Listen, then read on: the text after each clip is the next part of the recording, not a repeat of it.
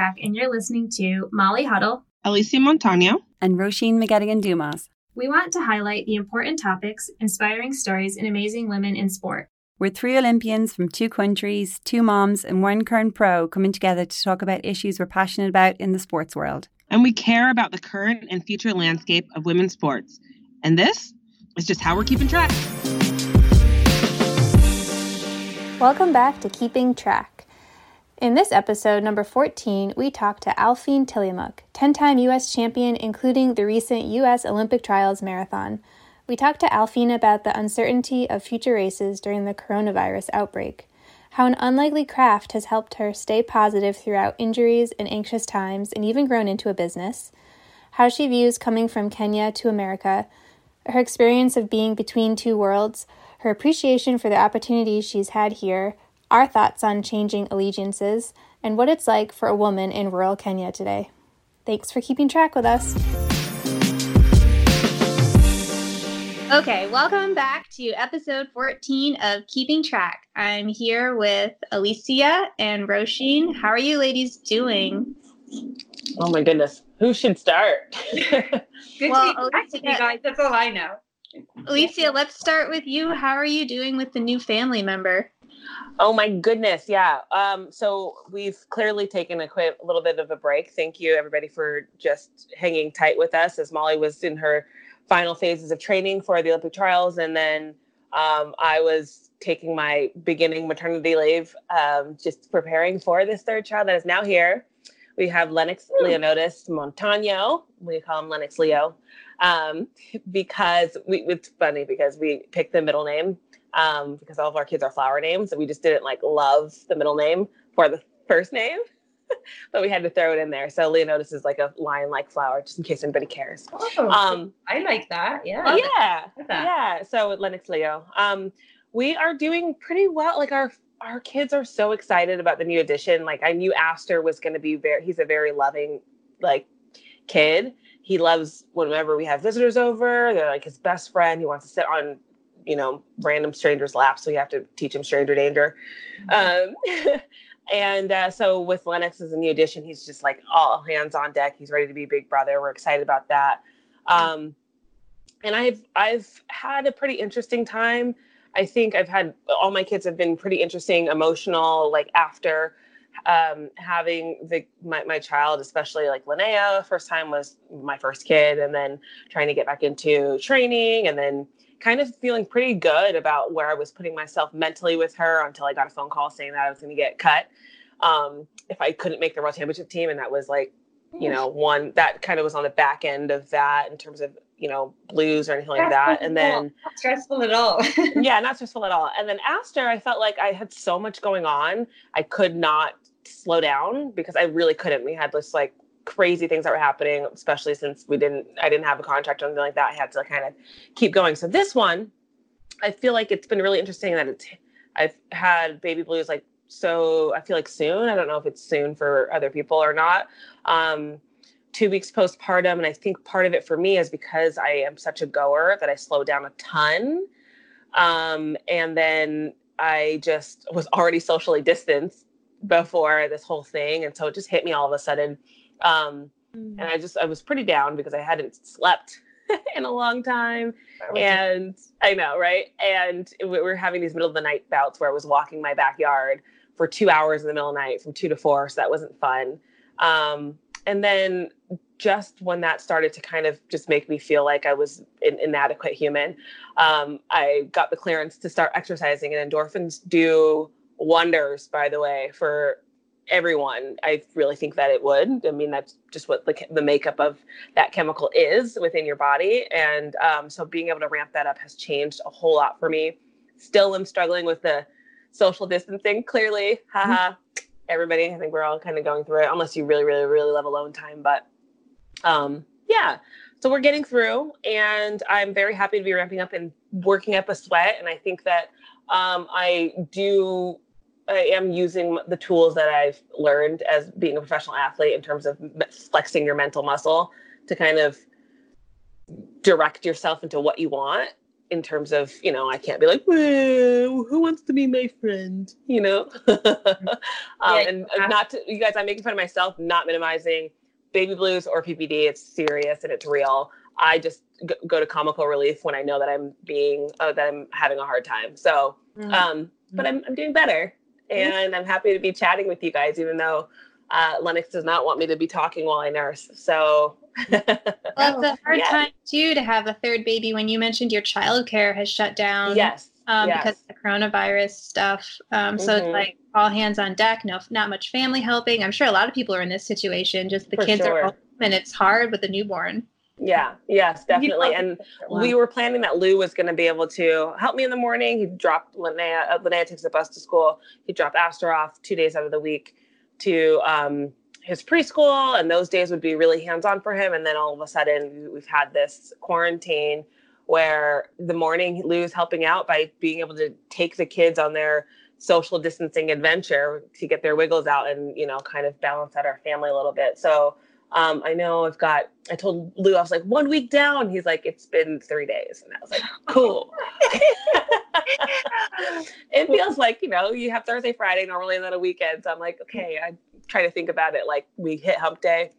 So I don't know. Yeah. But yeah. in the Bay Area, we have 21 day, it's a 21 day lockdown. So mm-hmm. yeah, I'm just going to try to stay positive and maybe mm. we'll do some more scheduling of podcasts. Well, if you're want any like funny memes, that's one thing I am loaded up on right now because mm-hmm. the way that Irish people like to cope with stress is just yeah. one out of it. and like yeah. so besides like I get like texts about crazy news things and then straight away I'll have like three memes that are just like, cracking me up and it's it's definitely a good coping strategy to like buffer the stress, but mm-hmm. so I was looking for a few. I can forward them along and yeah, go and walk, go, going in navigating like homeschooling and mm-hmm. it's just mm-hmm. mm-hmm. yeah, yeah. I'm with you. Com- yeah, comic relief is great.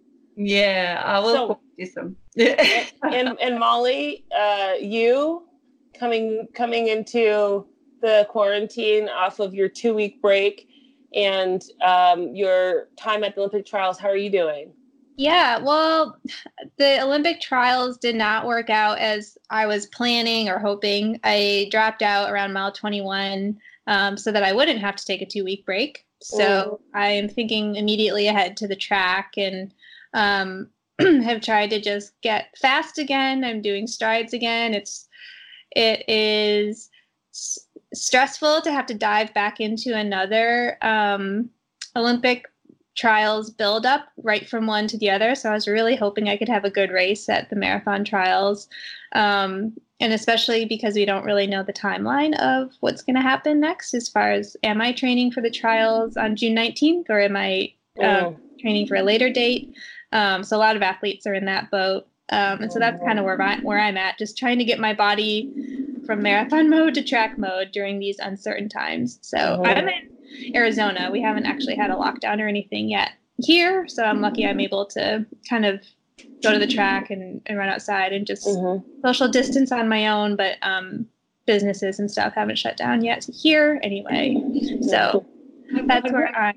For you, Molly, around that, did you take like were you know did you have a recovery time after the marathon trials like mentally physically like are you feeling like recovered?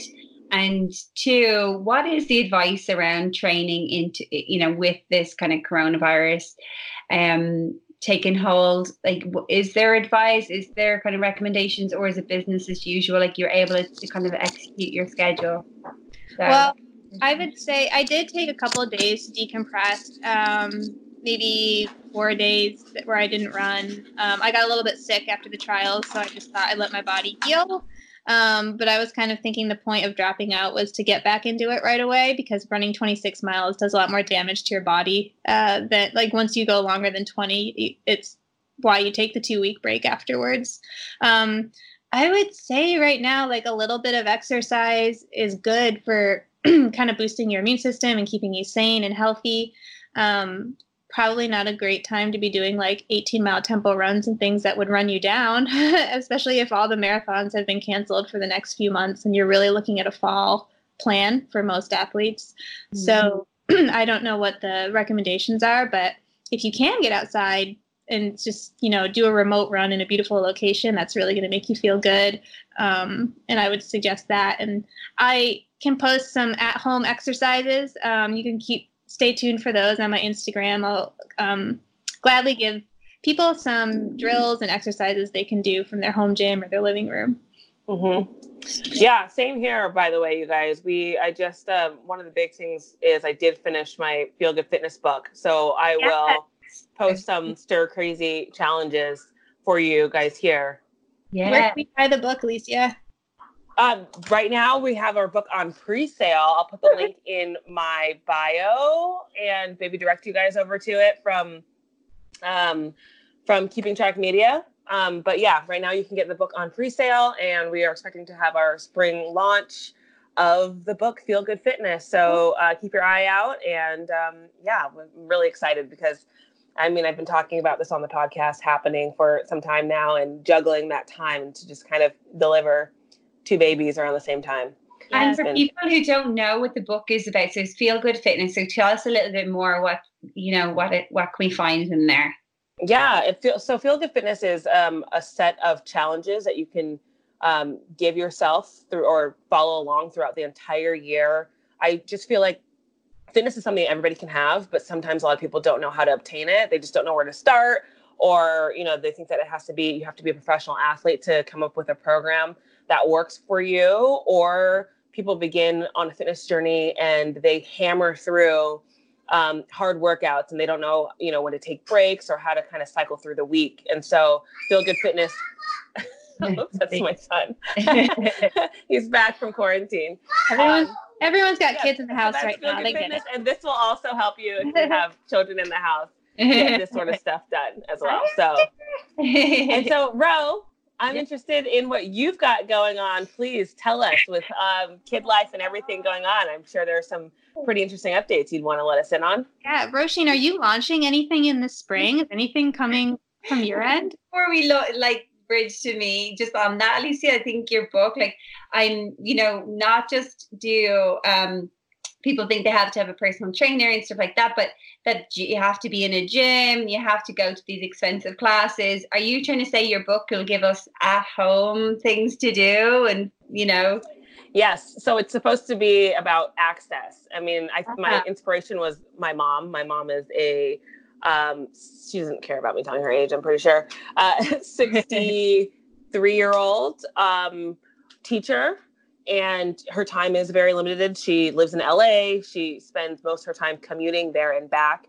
And I had her in mind when I was thinking about, you know, these workouts that could be 20, 20 to 30 minutes um, and give people the foundation to get a good fitness program in for themselves. Yeah, brilliant. I hope that, that explained it for you. No, no, and I'm just kind of asking because, right, you know, now when people are quarantined and they can't go to the gym and they're feeling restricted, you know, um, I don't know, like the timing of your book coming out, yeah, like that. Um, not, obviously you didn't, you know, orchestrate this, but that I know, crazy. for things to, you know, be to do at home where they can't necessarily be with their friends. You know, I've seen some like like you say challenges. I like the idea that like here in our local channel there's like a you know trick shot challenge on the news and things like that, right? That we want these games, we want these challenges. Sports are off there right now, yeah. like you know people can make their own fun. So I'm excited to get your book and uh, at least you know yeah, have fun uh, uh while we're all at home.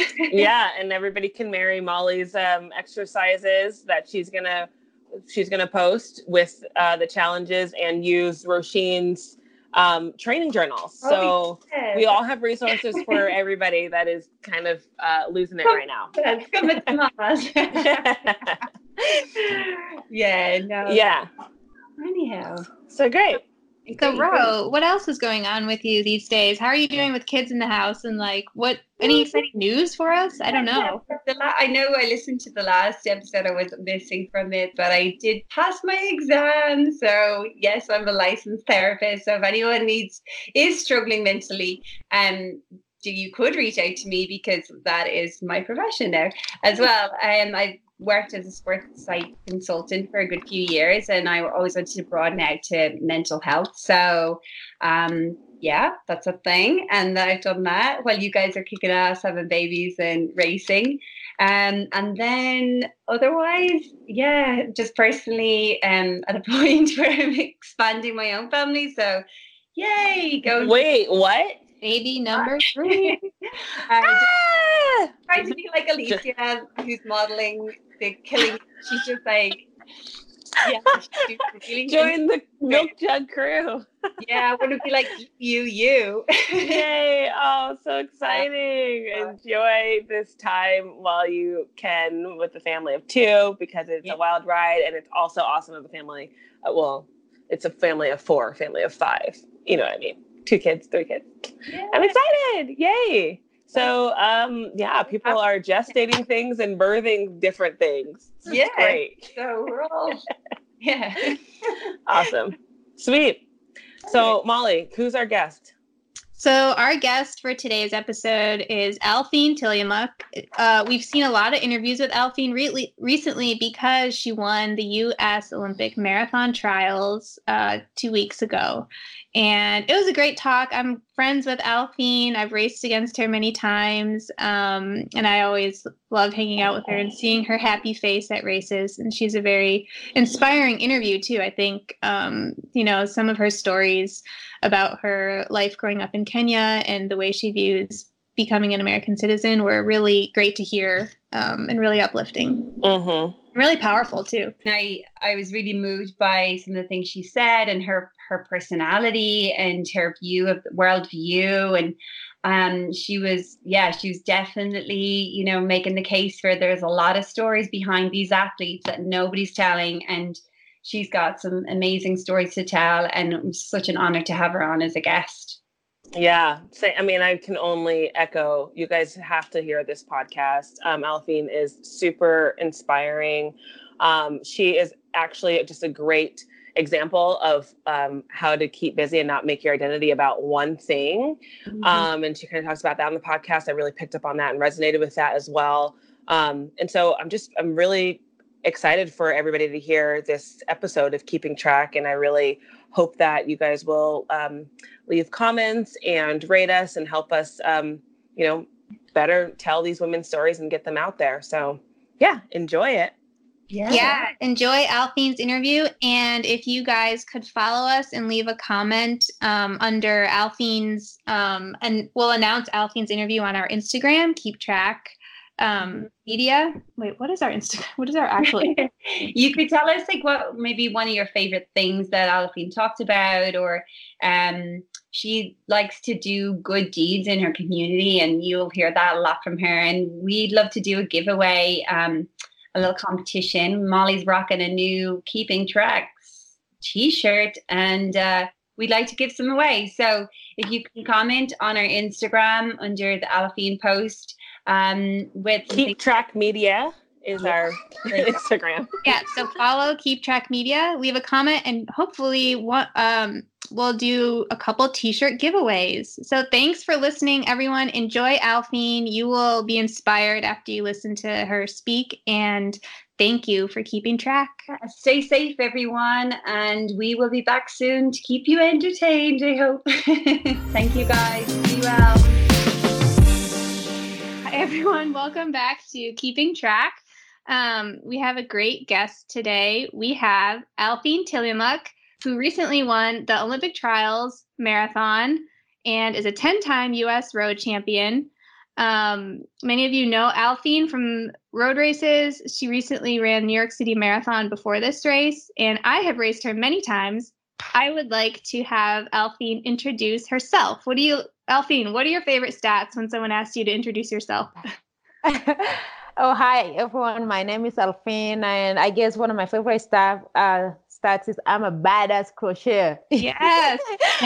no, but uh, like Molly mentioned, I am a 10-time U.S. champion. Um, one of those was uh, on, in cross country in 2017, and uh, originally from Kenya. Um, came here about a little bit over 10 years ago to go to college and um, turned pro in 2013 um, and got my citizenship in 2016. So now running for the beautiful uh, USA. Woo.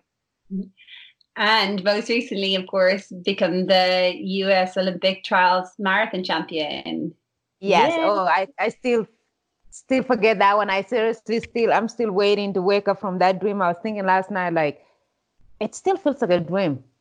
Yeah. Yeah. yeah. so uh yeah. You haven't caught up mind hasn't caught up with the reality of it yet.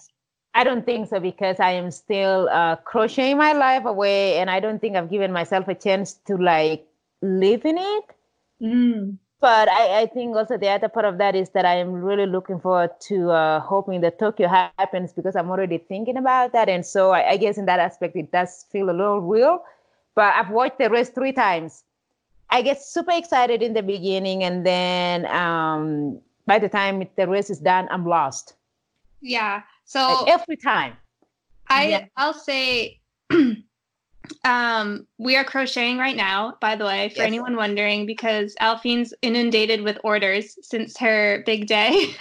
yep. Um and I'm doing kind of not as good a job. I'm not as good as a crocheter as Aliphine, but I'll help Aliphine, I'll help you if you want. I'm coming up. I would be very happy.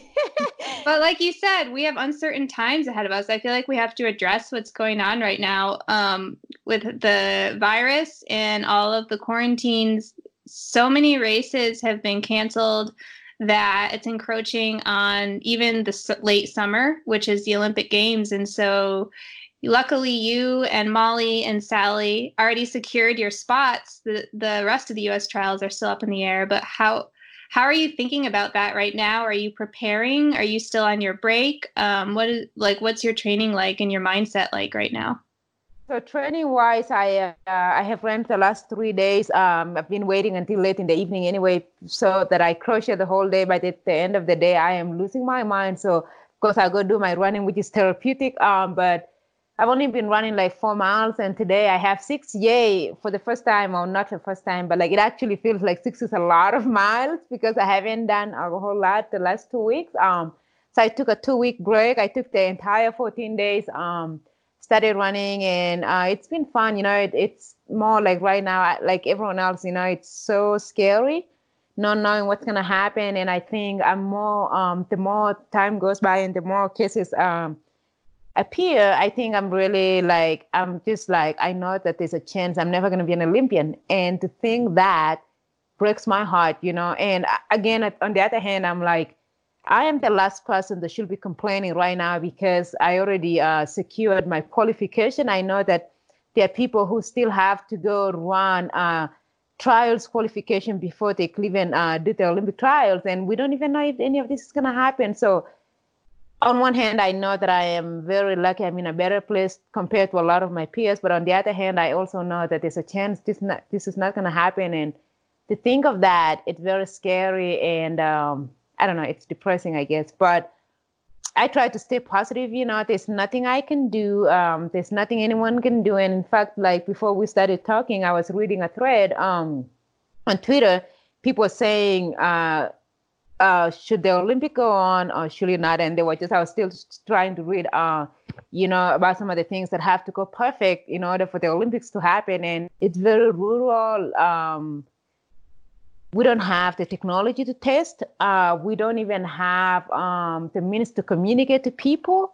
Like people just communicate these things uh, from like mouth to mouth, and so it's like there's a lot of miscommunications. Uh, unlike here, and so if somebody were to get sick, how will they know that they are actually sick from coronavirus? How will they get tested? And so, if we are having issues over here with all the technology that we have in terms of testing and you know, like self isolation, what's going to happen to a country, a young country like that? What's going to happen to Ethiopia? You know, like third world countries? What's going to happen? And so, knowing that Olympics, um, like all countries come together, even if like say the superpower countries were able to uh, contain that, what about countries that don't have the resources? So then I don't know. There's just a lot of uncertainties ahead, and um, it's mm-hmm. very scary. Mm-hmm. Like it, like why did this happen now? But again, everybody's asking that question. So mm-hmm. mm-hmm. yeah. Yeah, all the countries would be coming together. It's a global game, so yeah. you maybe one country has it under control, but then another smaller country will bring it back. Have you yeah. talked to anyone back home, Aliphine? Like I haven't heard much about what it's like in Kenya or uh, some of the other countries on the news. It's I'm been trying to pull this out. I have talked to my brother. So one of my brothers is a high school teacher. And uh, you know, like I, I, think my other brother is here with me, who is going to college here, and he was telling me today that uh, Kenya now has seven uh, cases.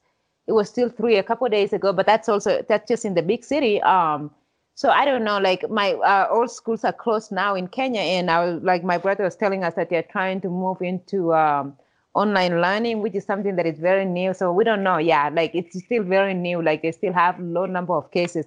But again, those are the reported cases. And as a matter of fact, I've actually, I'm not sure if this is right or uh, true or not, but I read something this morning on Facebook that there was someone from um, like in one of these towns in Kenya who people suspected that he had coronavirus. And instead of reporting, I heard that he was killed by mob justice. Now I'm not I'm not sure. I haven't verified this information. I just saw this on Facebook, so I'm not sure. Wow. wow. Yeah. Yeah. And panic and freaking out. Yeah. Yes. Yes. Yeah, the panic is growing. So, and then I spoke to my sister uh, last week. Geez, this thing is so hard. I spoke to my older sister last week. Actually, I'm gonna give up this. Um, and then she was telling me that uh, I'm just gonna pull something else out. Uh, she was telling me that um, you know, over there, there's so many, there's so much miscommunication. She was telling me that people were talking, were saying that, oh, you cannot like uh, touch your child.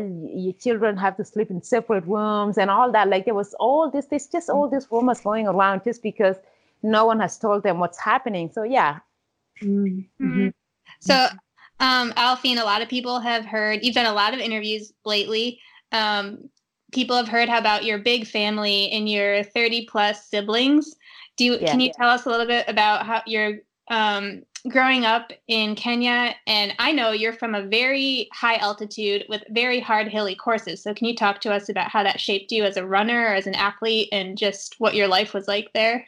Yeah, uh, so I uh, come from a family of uh, 30, 32 of us. So I have 31 siblings. I'm one of the oldest one. Um, I'm the second one in uh, from my mom's uh, uh, family. I mean, uh, yeah, the oldest kid from my mom, and um, you know, of course, we weren't always 32. So when I was younger, uh, there was less of us, and it was really fun because we got together for Christmas. Uh, that was actually the only holiday that we celebrated. Um, it was fun because all my my mom's wives will come together, and then all the kids will come together, and we will celebrate a good Christmas. It will, was fun just to play with my uh, my half sisters and brothers. And um, I grew up at like a little bit of a 10,000 feet of elevation. So when I go home, my first two miles is about a little bit of a 10,000. But then by the time I get to three miles, I'm at right around like above 11,000 feet.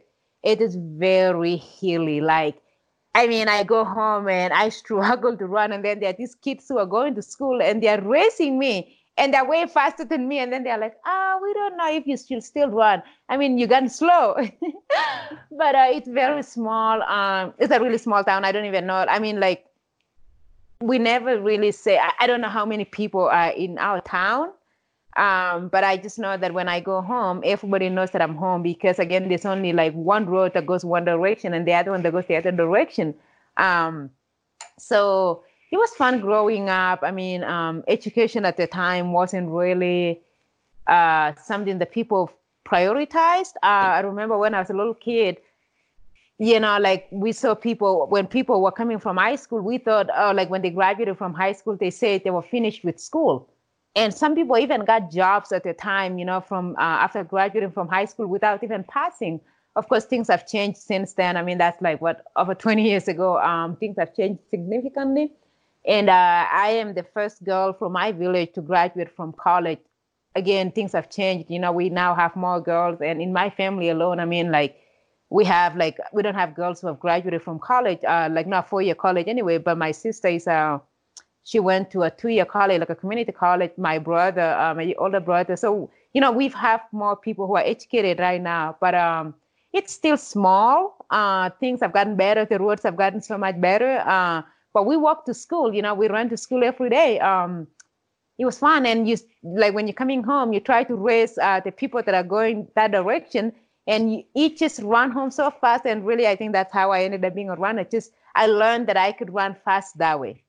Wow. So like I've heard of like growing up, you always hear, oh yeah, Kenyan kids run to school. So that's actually really true. like it is very true. yes, it is true. Uh, absolutely. Like when I go home right now, even when I was home last time, kids are just running to school and it's fun. Like right now, when I think about it, I'm like, man, I miss that.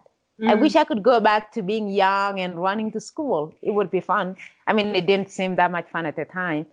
Yeah. yeah. Great, great. Um, do you go back there a lot, Aliphine? I actually, this makes me sad. I haven't been home that much. Uh, I went home. I came back uh, early 2000, like January of 2017, and I can say this now because we're not going. Uh, my partner and I were gonna go next month. We were gonna go after Boston, yeah. but bef- and we were actually not going to tell anyone. We were just going to show up. My cousin is getting married. We were just gonna show up, crash the wedding and that was so much fun to think about and uh, but because of the widespread coronavirus i don't think we are going to go and it makes me very sad because I we were going to go again last year, but then I was injured, and you know other things came up, and we decided not to go. And this would have been an opportunity to go home and not have to worry uh, about going to training camp. But I don't get to go again, so I guess it's going to be four years before I go. Makes mm-hmm. me very sad, but at least I have my brother here. You know, I have my one brother here, and he's been here for a couple of weeks. So at least yeah. I have, you know, close family around. So yeah, yeah, yeah, absolutely. Yeah. And just you know what that's like, not wanting to go home and living in two places it feels like you have like two homes basically yeah and then you have to make these sacrifices of whether you should go see your family or you should pursue this goal like for example when we were all training for the marathon i mean how many weddings have you missed how many birthdays have you missed a lot but you do this because you know that there's a greater good that comes out of this and we all know that our career isn't going to last forever and so you try to like make the best out of it and I don't know. Like, I mean, sometimes I wonder, like, is it worth it? You know, is it worth not seeing my family for three, four years? Um, my mm parents are getting older. Um, something could happen, and I was even thinking the other day, like, God forbid. I mean, if something were to happen and I hadn't been home for this long, I'll never forgive myself. You know, hopefully, I mean, nothing will happen, but uh, things yeah. do happen, and it's like, is it worth uh, prioritizing your running? Uh, to going to see your family. You know, like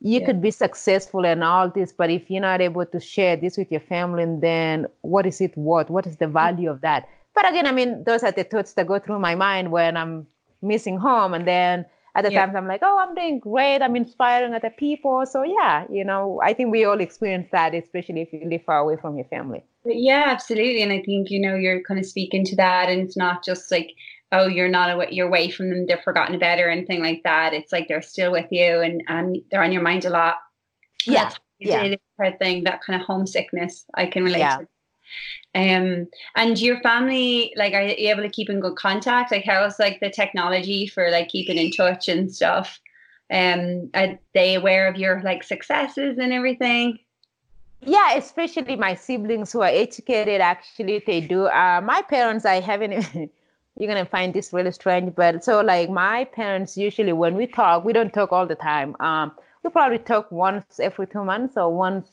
every two and a half months or once a month. But when I when we talk, we talk for like hours, so that by the time you're done, you're like, okay, see you again. You know, in like two months, there's nothing to talk about now.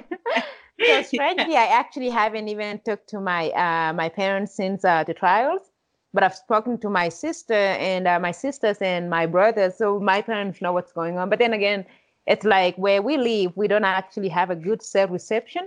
Mm. So my my mom will have to go uh, to my grandpa, um, and because of the time difference, like right now we have ten hour time difference, so it's like it either has to be very early in the morning. When I wake up, which I wake up and I'm like, oh, I do not want to talk to anyone, or uh, like late at night, and then like I, sometimes I wake up, I wake up and I'm like, no, you know, I'll call them soon. And then before I know it, it's time is gone by. And then I'm like, maybe before I go to bed. And then at night, I'm like, no, I am so sleepy. So the time difference and the fact that uh, they actually have to call me because they have to go find a good cell reception before they call me. So it's challenging, but yeah. get used to it. Right. So they weren't exactly able to watch your race or anything. No, no, they were not. And I spoke to my older sister, um, a second one in my family, uh, uh, from my mom. And I spoke to her and I told her about what I did. She's like, You won? I'm like, Yeah. I'm like, Sis, I did. And she was very proud of me. But yeah, I mean, if I didn't win, and then to them it's like, what? You didn't win? Like, so what does that even mean? You know, like it's more like winning why didn't you something to them? yeah, so right. and then I, I, guess also because I've been running for a long time, they're like, "Oh, you can still win a race? Cool!" you know, like they don't understand like marathoning yeah. and anything like that. Yeah. Mm-hmm. And what they what the the idea of you being an Olympian now and making the team, like how do they feel about that? Again it goes back to like my family uh those of my family that are educated understands what that means but yeah. i don't think my mom understands or my dad understands what right. that actually means uh sure. you know if i if i went to the olympics and i didn't they'd be like hmm you're slowing down you know but yeah it's just my siblings that understand what that means yeah wow. yeah what is it like Aliphine like what does your family think and how do you feel about embracing your Kenyan culture? Because that shaped you so much and made you a great athlete and made you who you are but also like you're an American now and you're such a great representation of the American dream. You know you come you work really hard you found the group that works for you and now you're representing this country at the Olympics hopefully in a few months. So I don't know I always think about how um Leo Manzano, after he won his silver medal in 2012, he grabbed a Mexican flag and an American flag for his victory lap. And people actually kind of criticized him. Some people did, which I found really surprising because there's so many people like that in America. So, how what's your experience been with kind of like embracing both cultures? Because I think you represent America so well right now, but you're also um, I presume a proud Kenyan too. I am. I am. I mean, without growing up in Kenya, I don't know if I would be the person that I am today without the experiences of uh, experiencing a hard life. and um, I think that hard life that I had earlier on uh, made me appreciate the things that I do have today. Um, and so, yeah, I, I, mean, I'm a very proud Kenyan American. Um, and I will definitely hope that people will see that like uh, when I talk about like being a really proud American, it doesn't really mean that I don't appreciate uh, you know my Kenyan roots. I really do, and uh, it shapes the person that I am today, and it gives me a lot more gratitude. And um, you know, in terms of people criticizing, I I mean, I I don't really know much because I haven't like gone digging on that. I, am somebody who doesn't handle uh, criticism that well and so that kind of negativity it's something that i don't um i don't handle very well. And which part of like sometimes i don't put myself out there. Like i don't comment on things that are controversial because again i don't want to be in the situation where like i'm on the spotlight. But i, I mean I, I know that uh, for example in 2016 um I remember after the trials, I remember reading comments on Let's you know, about uh, the army guys and the things that were pe- the people were saying were very very mean. I mean, it goes um, people were saying they stole their sport, uh, you know, spots of making the Olympic team, I, all these things, and you know, I remember thinking like, wow, we are really far away from uh, the ideals that we say we are, and um, I don't know, like, I guess for me, like, I live here, like, mm-hmm. ninety nine point nine percent of the time. Um, I train from here. I do everything that I'm supposed to be doing as an American. And so I feel like I am paying my dues and continue to pay my dues. I have and continue to do that.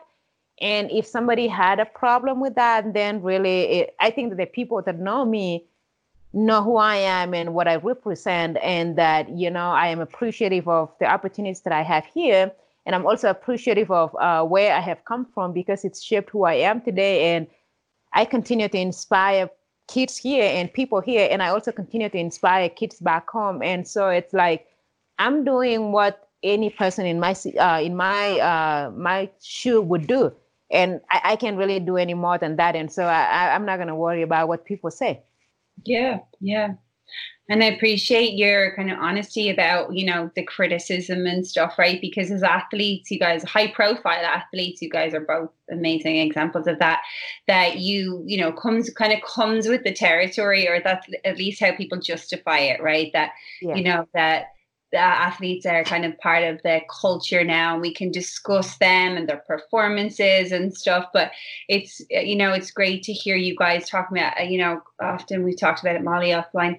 Um you know these things still hurt. If people are kind of criticizing you you're trying to use your voice you're trying to be uh, you know use your platform for good and you know people can say whatever they want really easy throwaway remarks that still hurt right? And yeah. and people don't realize that there are humans at the end of those uh, behind those names and those performances. And um you know appreciate that you're like i'm not you know i'm not immune to that criticism. And i'm not you know i don't have this magic power to stop me from getting affected by that.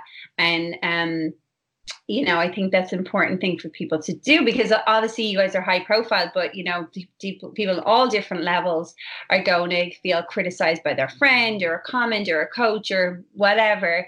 And they feel that too. And always they're kind of like, how do I handle this better? How do I not care as much about what people say?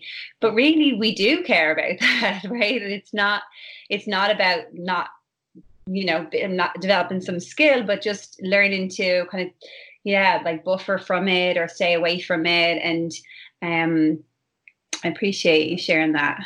Yeah. Hi alysia. I see you're back. I'm back. I am back and i've come in just such a a pivotal part of the conversation just really quick everybody which is um i was putting down my uh newborn who's two weeks old and we're out here trying to schedule. But um most importantly, you tried to schedule. Let's just be honest. Why did you hide the baby? oh, I didn't trust me. You guys, we, you wouldn't hear me speaking right now. um, yeah, I'm a little sleeper, but you know, I, I just wanted. I was just thinking a lot about just everything that you are expressing about what we're supposed to be in America and what you're you've gone through.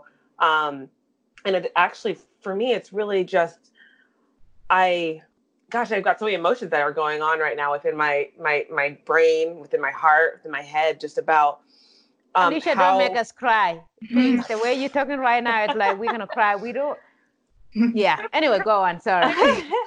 no, I mean it, it is it is really emotional just because I think we have a responsibility as individuals to protect the human race, and that is everybody across the board, no matter where they come from. That is what makes America great. We are yeah. all immigrants. We this was a place that wasn't even our own. You know, we took this. You, yeah. Okay, I'm not saying we. I did it. um, America was stolen land, and it's just yeah. interesting that so people can feel so entitled to say someone doesn't belong in the same way that their ancestors and their people have come to make America their home.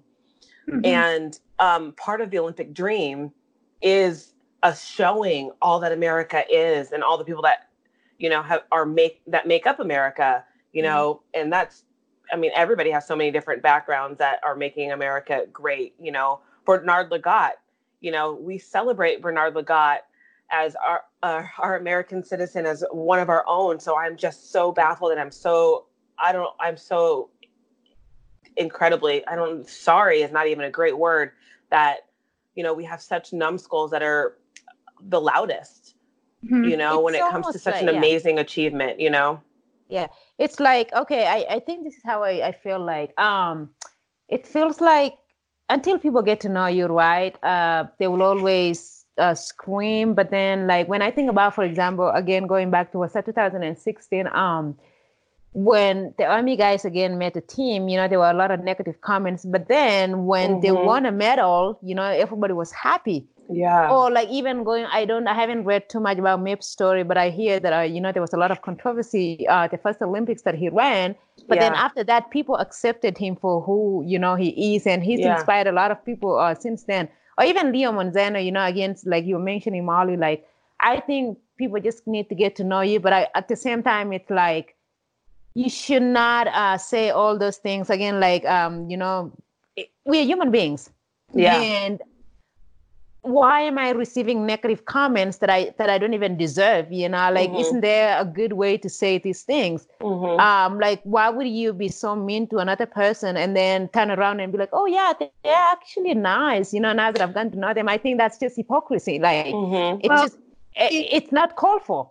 And with, mm-hmm. with Leo, for example, he actually he's born in America. He wasn't American. He just came from Mexican. His parents were from Mexico directly, and so that was his heritage. That's what shaped him growing up. That's the culture he. That's you know he went back to visit family i'm sure and and i just think there's nothing wrong with embracing where you came from and what shaped yeah. you and made you and made you this unique person your those are your mm-hmm. unique experiences but also embrace where you are now and the opportunities yeah. that the country is giving you now and i think in fact it's like you said it it was a hard life that you had and it made you really appreciate things here and really take advantage mm-hmm. of the mm-hmm. opportunities here so it almost heightens that um, you're a better role model and you're really grateful and really seeing the the opportunities that you have as an American. So, yeah, yeah. um, I, yeah, I always am baffled by the pushback that that yeah. there is because we do have a lot of athletes on Team USA yeah. um, across the board, track, just like not just distance running that are that come from other countries um, other sports have athletes too that have come from other countries and become american citizens. So you see it a lot and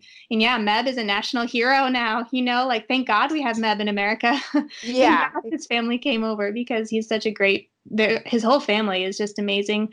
Um so yeah it's funny how that took time to warm up though and i just think that's yeah, a yeah. weird um it's a, it's one of those reactions that I always like to challenge because I think it's um, yeah we have some some definitely some great role models and are benefiting from people that come to our country and want to represent it.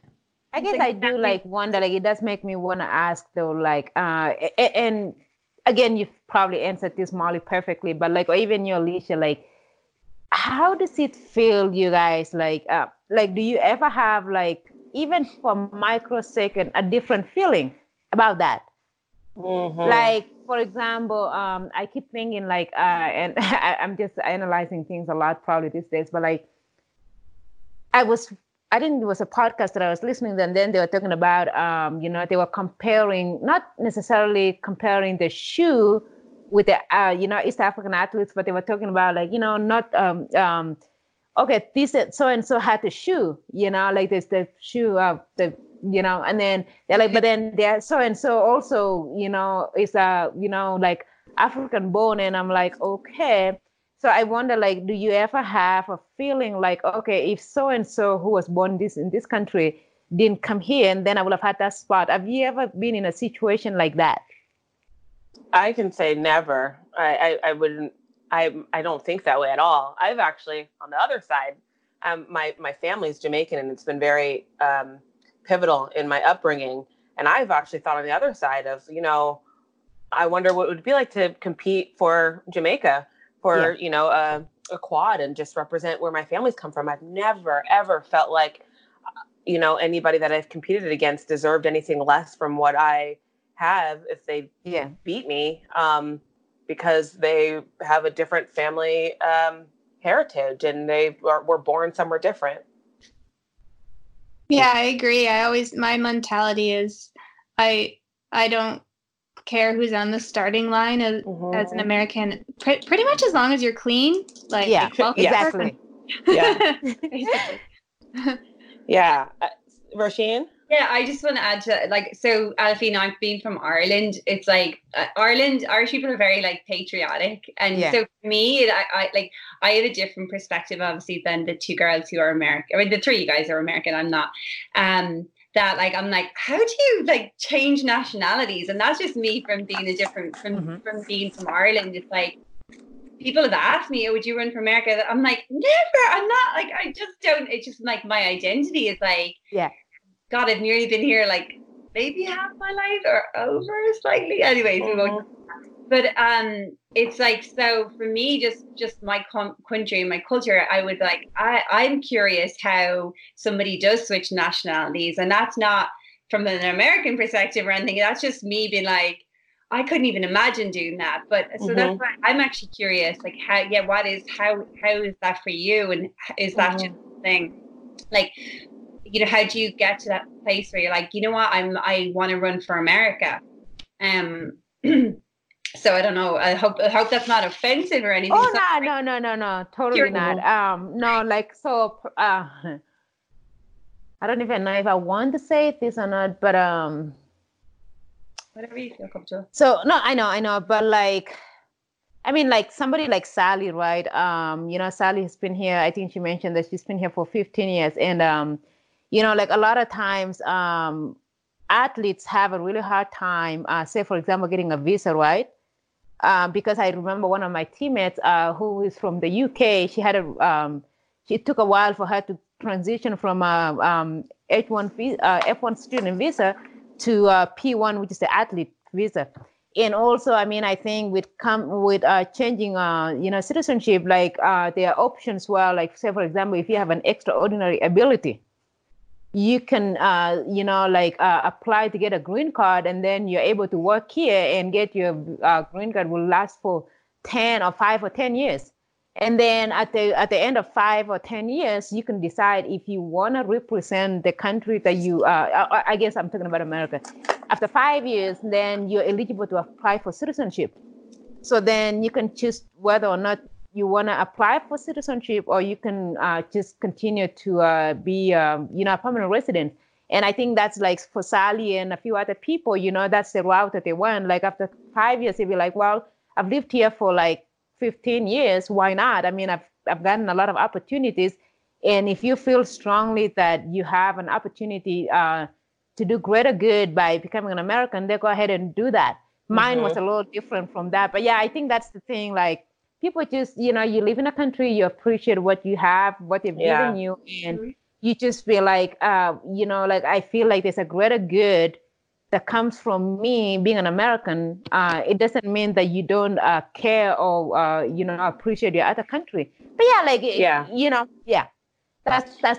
I, I don't know if I even made any sense. Oh, we, no, we you made a ton of sense. Stuff, Aliphine. We have a my, my husband's Canadian, Roisin, you and my Kim from New Zealand. Yep. yeah. I actually asked Molly. yeah, I asked you, Molly. I remember like uh when we came over, when you came over to my place, I, I think that was last year or the year before for dinner. I remember asking you like, would you ever want to be a Canadian citizen? I don't remember the answer, and you didn't even have to answer that. But yeah, you know, like, oh, by the way, did Kirk, uh, did does Kirk want to be an American citizen? No, no he's, he's like Roisin. Canadians are very patriotic, and they yeah. They will never relinquish their um they love Canada. I love yeah. Canada too, but I always want to run for America. Yeah, I, yeah. I think one of the one of the big things that you touched on uh, that you know it's open for whomever is um identity. You know, like I think that's really big, especially again. I think um, Roisin and um, you know whoever else might be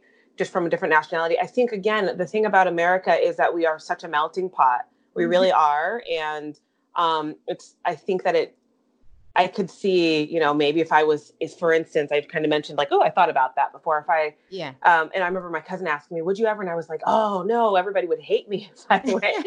and just, and, and, I had my own moments for me uh, when when thinking about, you know, running with for Jamaica. And it's just basically with everything that was going on in the U.S. and the doping and um, my grandma passing and you know just having my own emotional thing about being like I want to honor her and then coming back around and be like okay I'm running for like one of the hardest teams to make yeah. it's a yeah. what it's a great honor to be able to run as an American um, athlete but um, I think again when we talk about identity and we talk about all the things that you know we opportunities that we are given and that we don't even recognize from being like for for me growing up as an American born citizen and um, I, I 100% recognize just the honor of being able to become an American citizen and wanting to um, honor the country in the same way and it not being received in that way.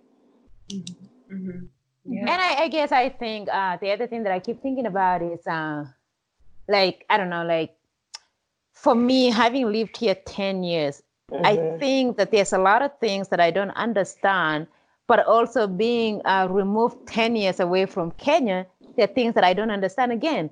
And mm-hmm. so I am less like um, in between, like I don't really know exactly where I belong. And so it's almost like oh. you choose where you belong. And I know that again, like doing greater good being here, you know, like there's opportunities that I could help people here, especially like say if my running career is over, you know, I plan on going back to school and getting my uh, healthcare degree, hopefully in nursing, and then working here, and then maybe even going back to Kenya and uh, you know, like asking a few of my friends, uh, you know, in the healthcare profession to go, um, you know, like um, volunteer and stuff like that. So it's like, it's just where do I could never like because of the time that I've stayed here and what I know now, I don't know if I will be able to live in Kenya, uh, you know, like right now. And um, I, I don't know. It's Yeah. If I had to, I will.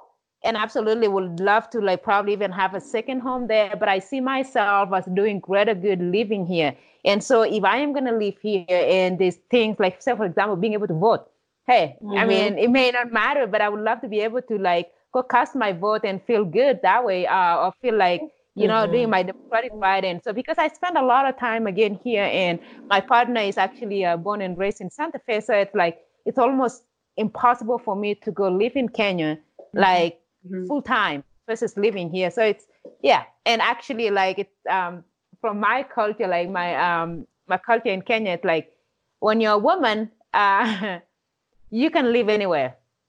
Like my parents or no one will ever question me living here full time but then it might be it might be raising eyebrows if my brother lives here lived here forever and never went home that much because it's like the men are always supposed to go back but women can live anywhere. I, I don't mm. know if that factored into my decision or not but like yeah. That's um, interesting. Like can you talk about um i don't know if you were in kenya long enough. I know you left when you were maybe 17 or so but what is it like to be a woman in kenya versus a woman mm. in america? Like do the men are they expected to come back because it's like oh you are an indispensable part of our family you must come back? Or is it like like what is the thinking behind that i mean for instance like uh so my mom has five boys right and uh my mom has her own land like so my dad has four wives each wife has a land that belongs to their kids so there's three girls in my mom's uh uh f- from my mom's kids the three of us will never get a piece of land. My brothers, even the one who, are, who is here, it doesn't matter how successful he is, he will always have a piece of land back home. Mm. And so if I were to get married, then I will belong to the people that I got married to, right? And so, like, I'm not expected to come home. I mean, I don't even have, technically, I don't even have a, a place at my parents' home.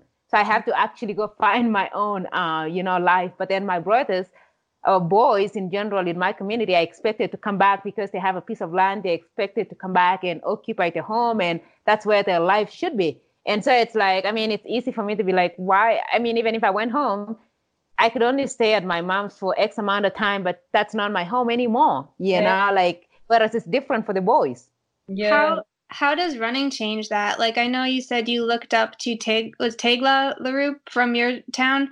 Um, she was successful and I assume made some money running. Does that change you? Like, do you become more like free uh, when you have success like that, or is is it really entrenched? Oh, you become a lot more free. I mean, like being here, like the person that I am today, the controlling person that I am today, I could never imagine being in Kenya. I mean, I, I probably, I mean, people look at me and be like, what is wrong with you? But like with Tegla, you know, again, the same thing, like once she was able to have her own money, then she could do things for herself. She could purchase land. She could have properties for herself. Because again, back in the day, women didn't really have properties. You know, properties became uh, was for the men. And again, without education, you know, the property was land and animals. And so if you got married, you became part of a property for your husband and his family. And the things that are like your family, uh, your husband's family has becomes yours contingent, like on a contingency plan, really, like it wasn't 100% yours. And then you, you had kids and you had boys, and those properties became your boys. So essentially, like, especially back then, a woman didn't have anything. You know, mm. like a woman doesn't own anything. And, but then for me, like now I have the freedom of like, you know, being able to get myself something like if I, you know, like, like when I bought my first house here, it made me very happy because I came here with a hundred dollars Mm. And to think that I have worked so hard to get to a point where I actually got myself a house, it made me very happy. And having something that is mine that no one is going to claim, mm-hmm. that right there is independence that I don't know if I hadn't run or like came to America, I'm not sure if I would have had that independence.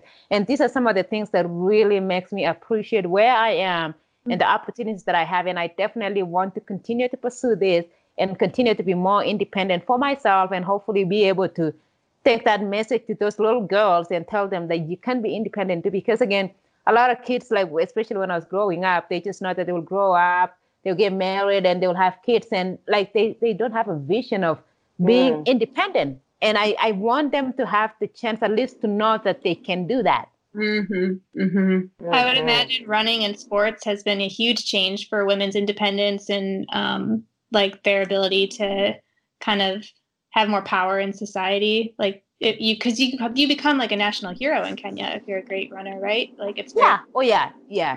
but then the sad part, Molly, is I'm and I'm not going to even point names or anything, point fingers fingers at anyone, but there are some of the athletes who run really really well, but because of the surrounding, that money made from running is still being controlled by their significant others. Mm. That to me blows my mind. I mean, I can never imagine running, working so hard, sometimes being injured or like running in a race and bonging and you feel like you're gonna die. Mm. And then you go back and somebody's controlling that to me.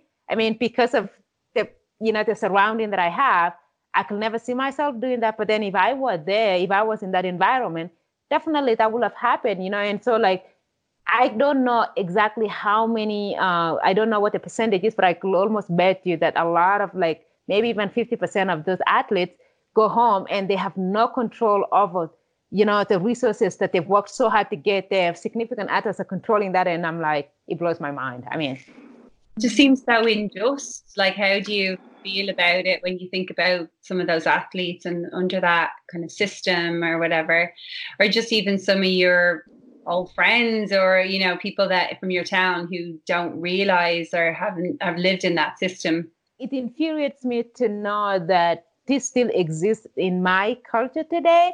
It exists in my village today, and we've, you know, it's a 21st century. And of course, I will never go home. I mean, I have two sisters who are already married. They're in the same situation from my mom, and then I have four or five other sisters that are already married.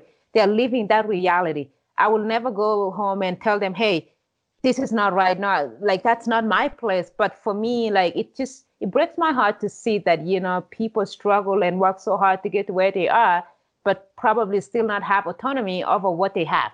Mm-hmm. you know and so um, yeah it, it definitely is sad but hey what can i do? It's it's not my place i guess. I can just inspire the people and if they're lucky enough to follow their passions maybe they will have uh, you know a chance like i, I do. Do you think um, knowing that you know an individual could not have control over their earnings with running um, would incite more doping or cases for doping and you know cause people to go a route that does not make for ethical and um, honest clean sport. You know i actually have thought about that. I i mean i know that over here in america we know what we consume we know what goes into our bodies uh, because we are proactive but i I almost think that there are some of those athletes that have been found doping that they didn't even know they were doing it. Maybe their spouses went and uh, you know talked to other people, mm-hmm. and and they were the ones who secured those uh, you know the drugs and gave it to their uh, to their wives. Mm-hmm. And because they trust them hundred percent, it's not even about trust. It's almost like obedience, and they mm-hmm. believed everything they were told. They just took it. You know, like mm-hmm. I, I wouldn't be surprised if there's a fraction of those athletes are dope that actually just took it from their significant and they didn't even know what it was. And mm. I definitely, yeah, like it does encourage that because again, hey, it's like, you know, your husband told you this is good. And, and a lot of those women, again, are coached by their husbands. Everything their coach gives them, who, who also happens to be their partner, they just take it. And I, I don't know, it's a, it's definitely a, a, challenging topic to even like try to, um, right. Uh, like dissect, I guess for some of those athletes. Yeah. Mm, hmm Crazy times. So, speaking of crazy times, um, I know you guys kind of touched on Corona a little bit. Uh, one, fill me in. Two, um, uh, do you like? How are you uh, right now? If nobody can see what you're doing, but we've got she's knitting. I don't know if you can see me. I can actually see myself. Yeah. Oh my God, so Molly, so that's Molly. actually great. That's good. You um, told um, me you weren't fast, but you're fast. so, how are you keeping busy? How are you keeping your mind positive? How are you staying in, you know, the frame of mind to continue to train just as hard as you've been training? Especially, you are one of the few people who have already been crowned uh, an Olympian, and hoping that Tokyo does go forward or at some point, um, hopefully at the time that it's supposed to, but knowing that it very well could not. What are your thoughts and how are you keeping a positive mindset?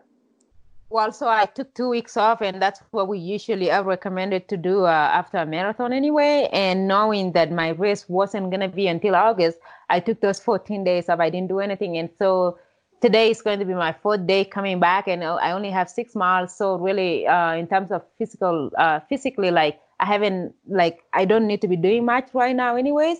So, it, uh, coronavirus has nothing to do with that. But on the, the mental aspect of that is of course i am uh, i am aware um, and very cognizant that there's a chance that uh, tokyo is not going to happen and that's very scary And do you think that like because i that what i've just my reports i've been reading like there's no way that it won't happen is there going to be delay that's probably a good chance. I don't know, right?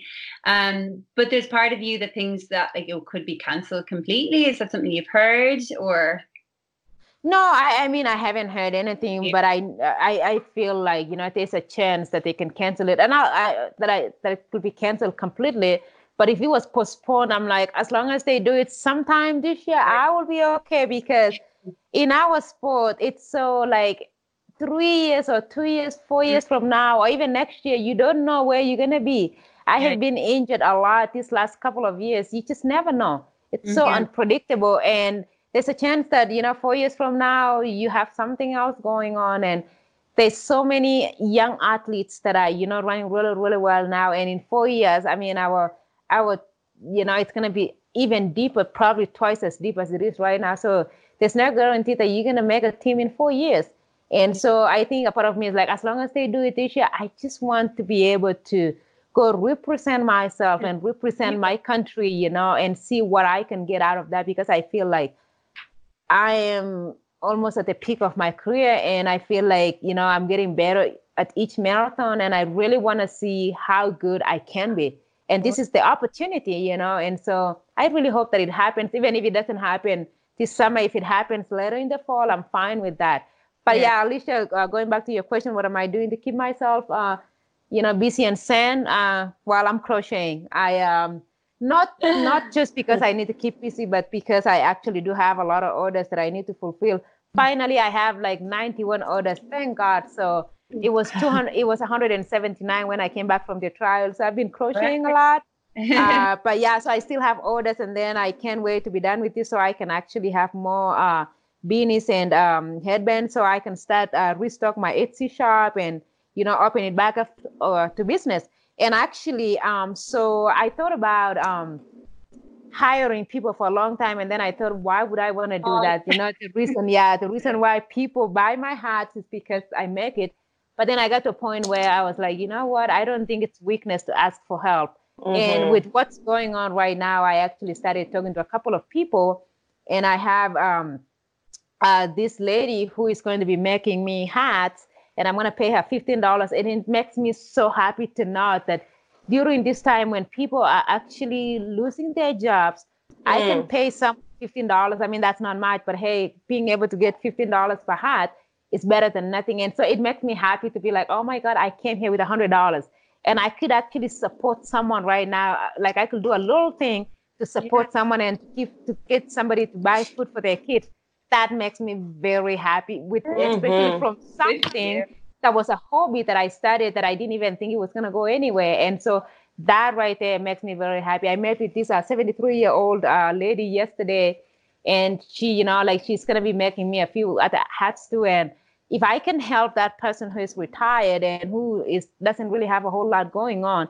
if I can give her a few like uh, a few hundred dollars because she made me hats, I think that's to me it's a greater good versus me just making them. And so hey i can play a little part of this contributing to the economy you know? Yeah, yeah mm-hmm. you're, you're expanding your business. In your business i'd like to can you explain how you started this as a a full-on side hustle? It's uh, yep. uh, that you did while you were injured because you did have a rough like 12 to 18 months of injury and what year was this this was last Aliphine. Can you go last year? Yeah. last year and tell us how give us some history. You didn't you didn't run for a long time, and then you if someone told you you were going to win the Olympic trials marathon, you probably would have said, "I don't think so." Six months ago or twelve months ago.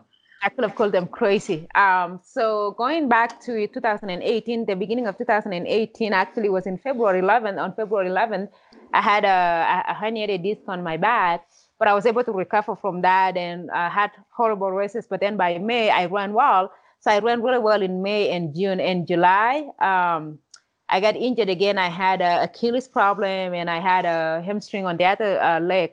And so the rest of 2018 was gone. And 2019 comes around. I ran my marathon in April. Um, and then, um, you know, in I, I, came back too quickly for Bolder Boulder at the end of May.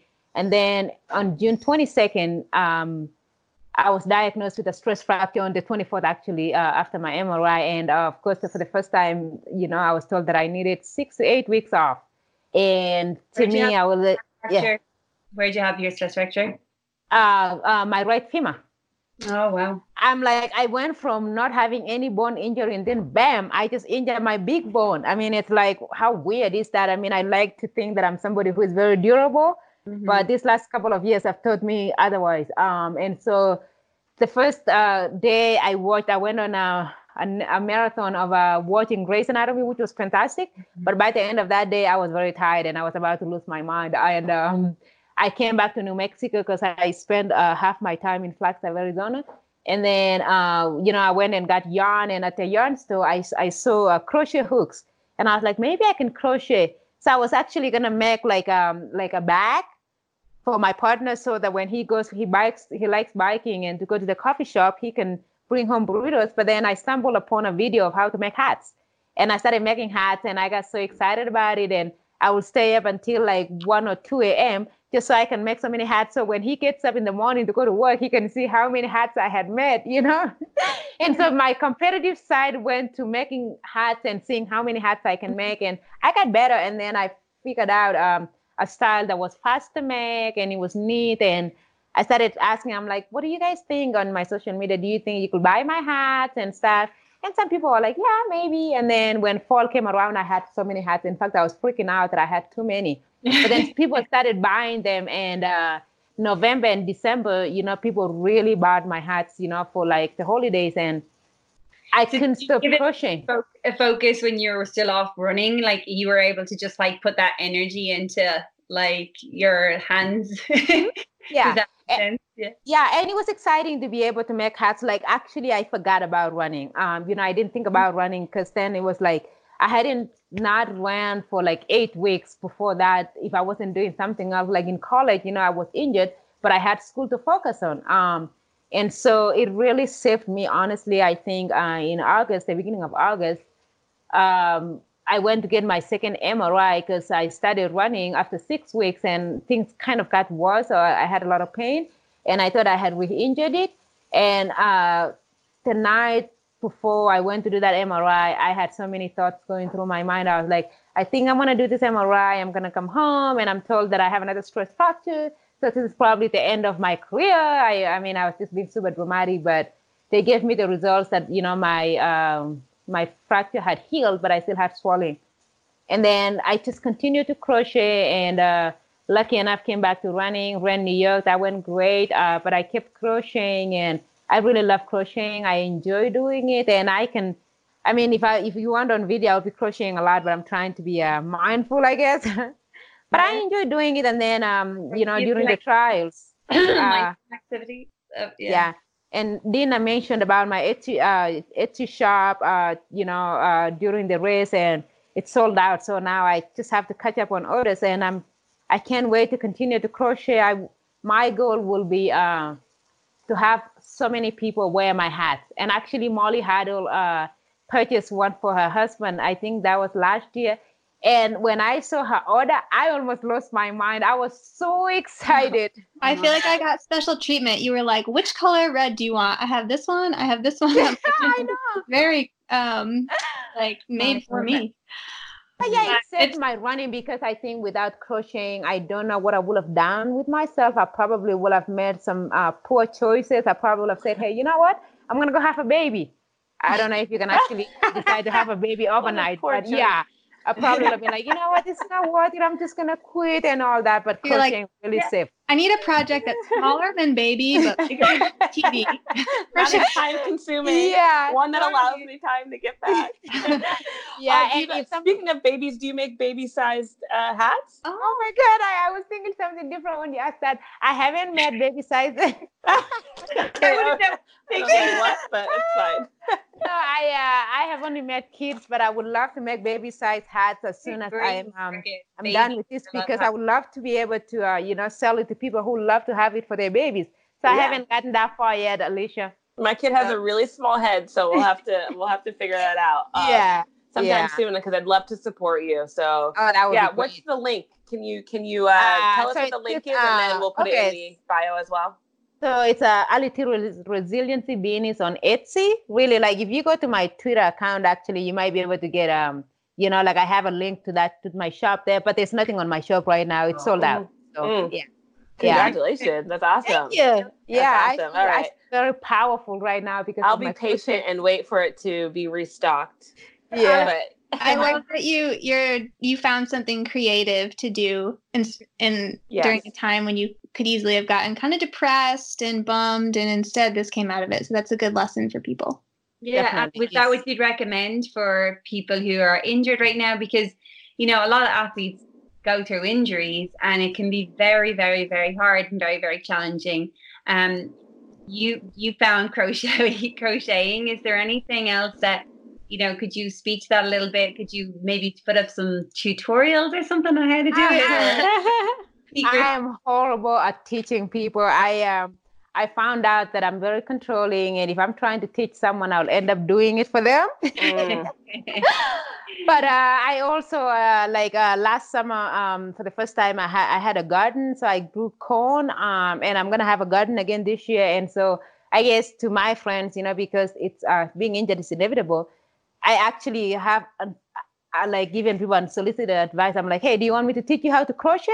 And I'm like, oh gosh, not everybody can crochet. But yeah, like I think finding a passion that uh, a hobby that you know makes you passionate about it is good. Mm-hmm. And uh, if you can share that hobby with other people, even better. Because like again, like for me, like being able to uh, have so many people have wear my hats makes me very happy. It makes it that much more um, useful and it motivates me to continue to crochet so yeah like finding a hobby if you're injured or even right now you know with the situation that is happening right now like it's very easy to be anxious and not know what to do but if you can find something else that hopefully takes your mind away it doesn't always take your mind away completely but something that to get excited about uh, it's good and really in the grand scheme of things it's like sports and everything is in the grand scheme of things, it's not that big of a deal, right? I, and I know that it's our job. Um, you know, like it, it's hard not to be able to uh, run a race and make a living. I know that a lot of us will struggle, you know, uh, to pay our bills because, you know, a lot of people are targeting, you know, spring marathons and uh, summer racing things that may not even happen. Mm-hmm. And if you're someone who doesn't have a sponsor, what do you do? What I mm-hmm. have done in the past is I got myself a job. I um I used to work as a caregiver another thing that was very fulfilling for me because I was able to help, you know, people, the elderly at their homes. And it made me very happy to know that I was providing services and helping someone who couldn't otherwise do it. And at the time, it made me feel like I, w- I wanted to do things the way I would love someone to do for me, you know, when I get older, like thinking about my parents, you know, like if I had someone helping them, I want them to be able to help them like I was helping you know, at the other people's parents. And I created really good relationships from that. Like some of my clients' children uh, were cheering for me during the trials. Like they became a family. And all of a sudden, I have a family in New Mexico now that care about me so much mm. because I was caring for their parents and grandparents. Oh, wow. And so that's awesome. Like if you can find a job that is fulfilling like that, or even volunteering, something that makes you feel like you're being useful Mm-hmm. Whatever that means, I think that's a good thing. It's a good perspective. It's like, mm. you know, it's not like running on nothing. There's so many things that you could do. And again, remember why you run. For me, even if it wasn't my job, I need running to stay sane. I literally needed like yesterday yeah. I was crocheting and I was like, I gotta go run. I'm losing my mind. And I came back and cheerful. I was like, no, if that's even a thing. oh know? yeah, I totally understand. yeah. Um, you shared so much with us, and we're just so thankful to be able to have this time with you. I'm so grateful that I was able to get my son down so I can catch up on this conversation. I was really excited about, and um, you know, again, across the board, you've just shared so much. That I've gotten to know you so well in these last 45 minutes.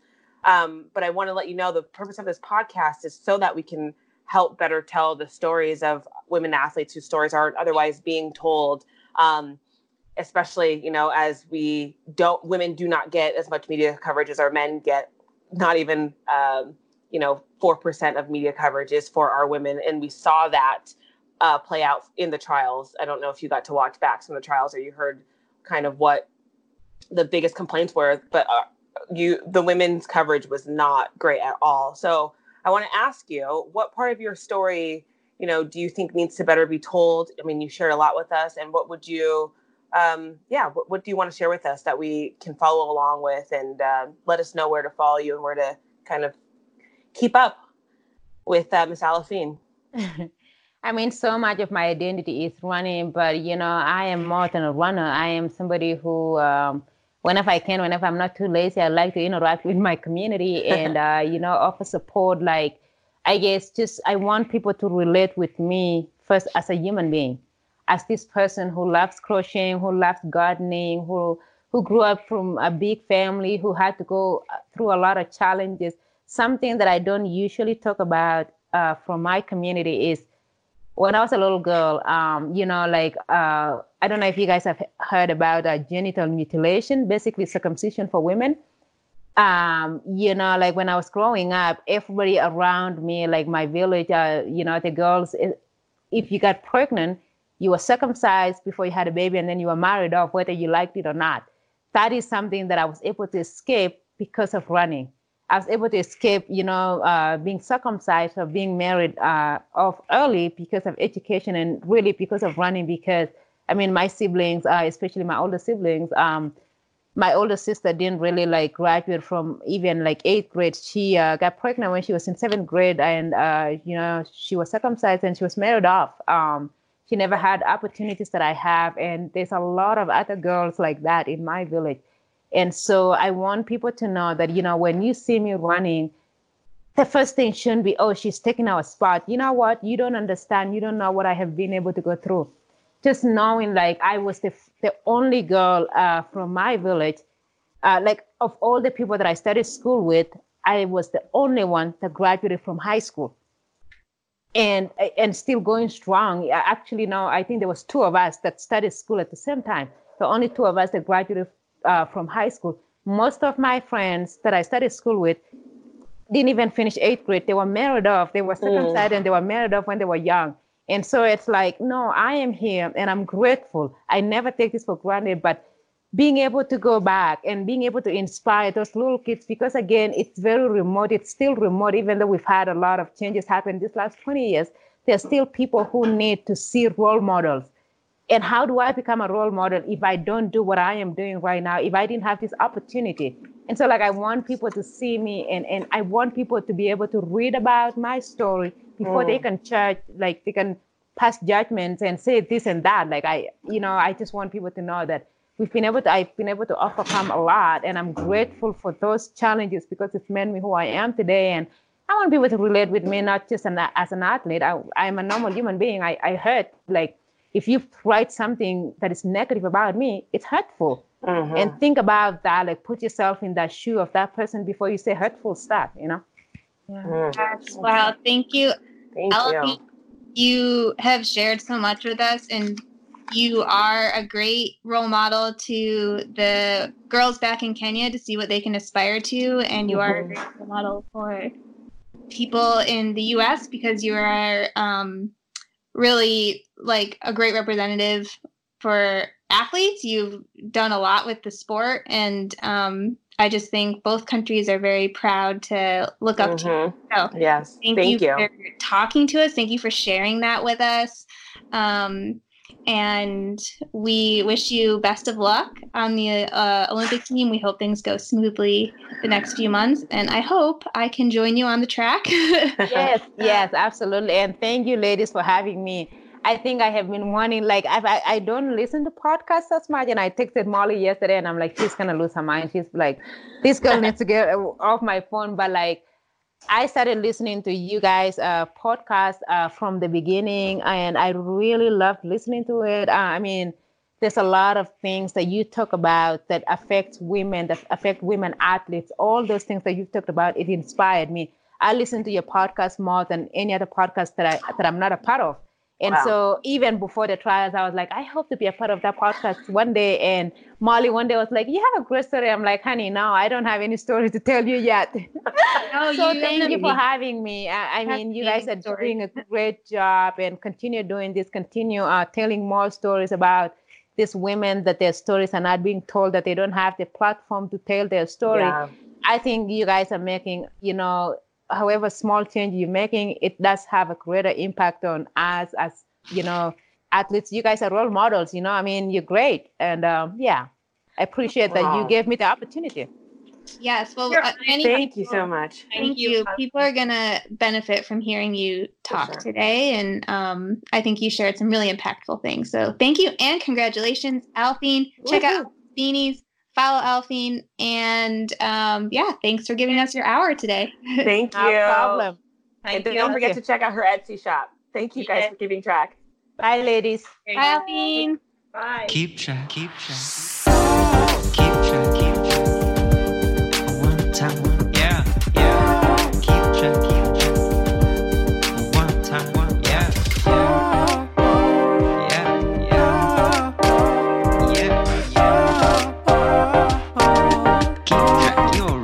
Track. track.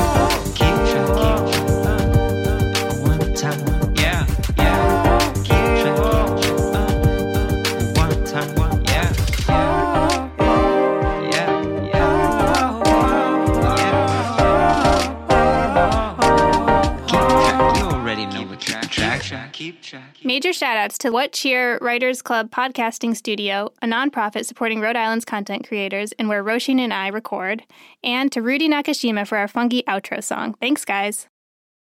Hey there, my name is Michael Laminato, and this is Pit Pass F1, a brand new podcast that'll take you closer to the action of the world's most prestigious motorsport. From Monaco to Miami and Australia to Azerbaijan, Pit Pass F1 is on the ground and has you covered. Esteemed F1 journalists Julianne Cerasoli and Chris Medland will take you inside the sport every round. They'll keep you up to date with the latest news breaking in Formula One and the most influential views shaping the world of Grand Prix racing.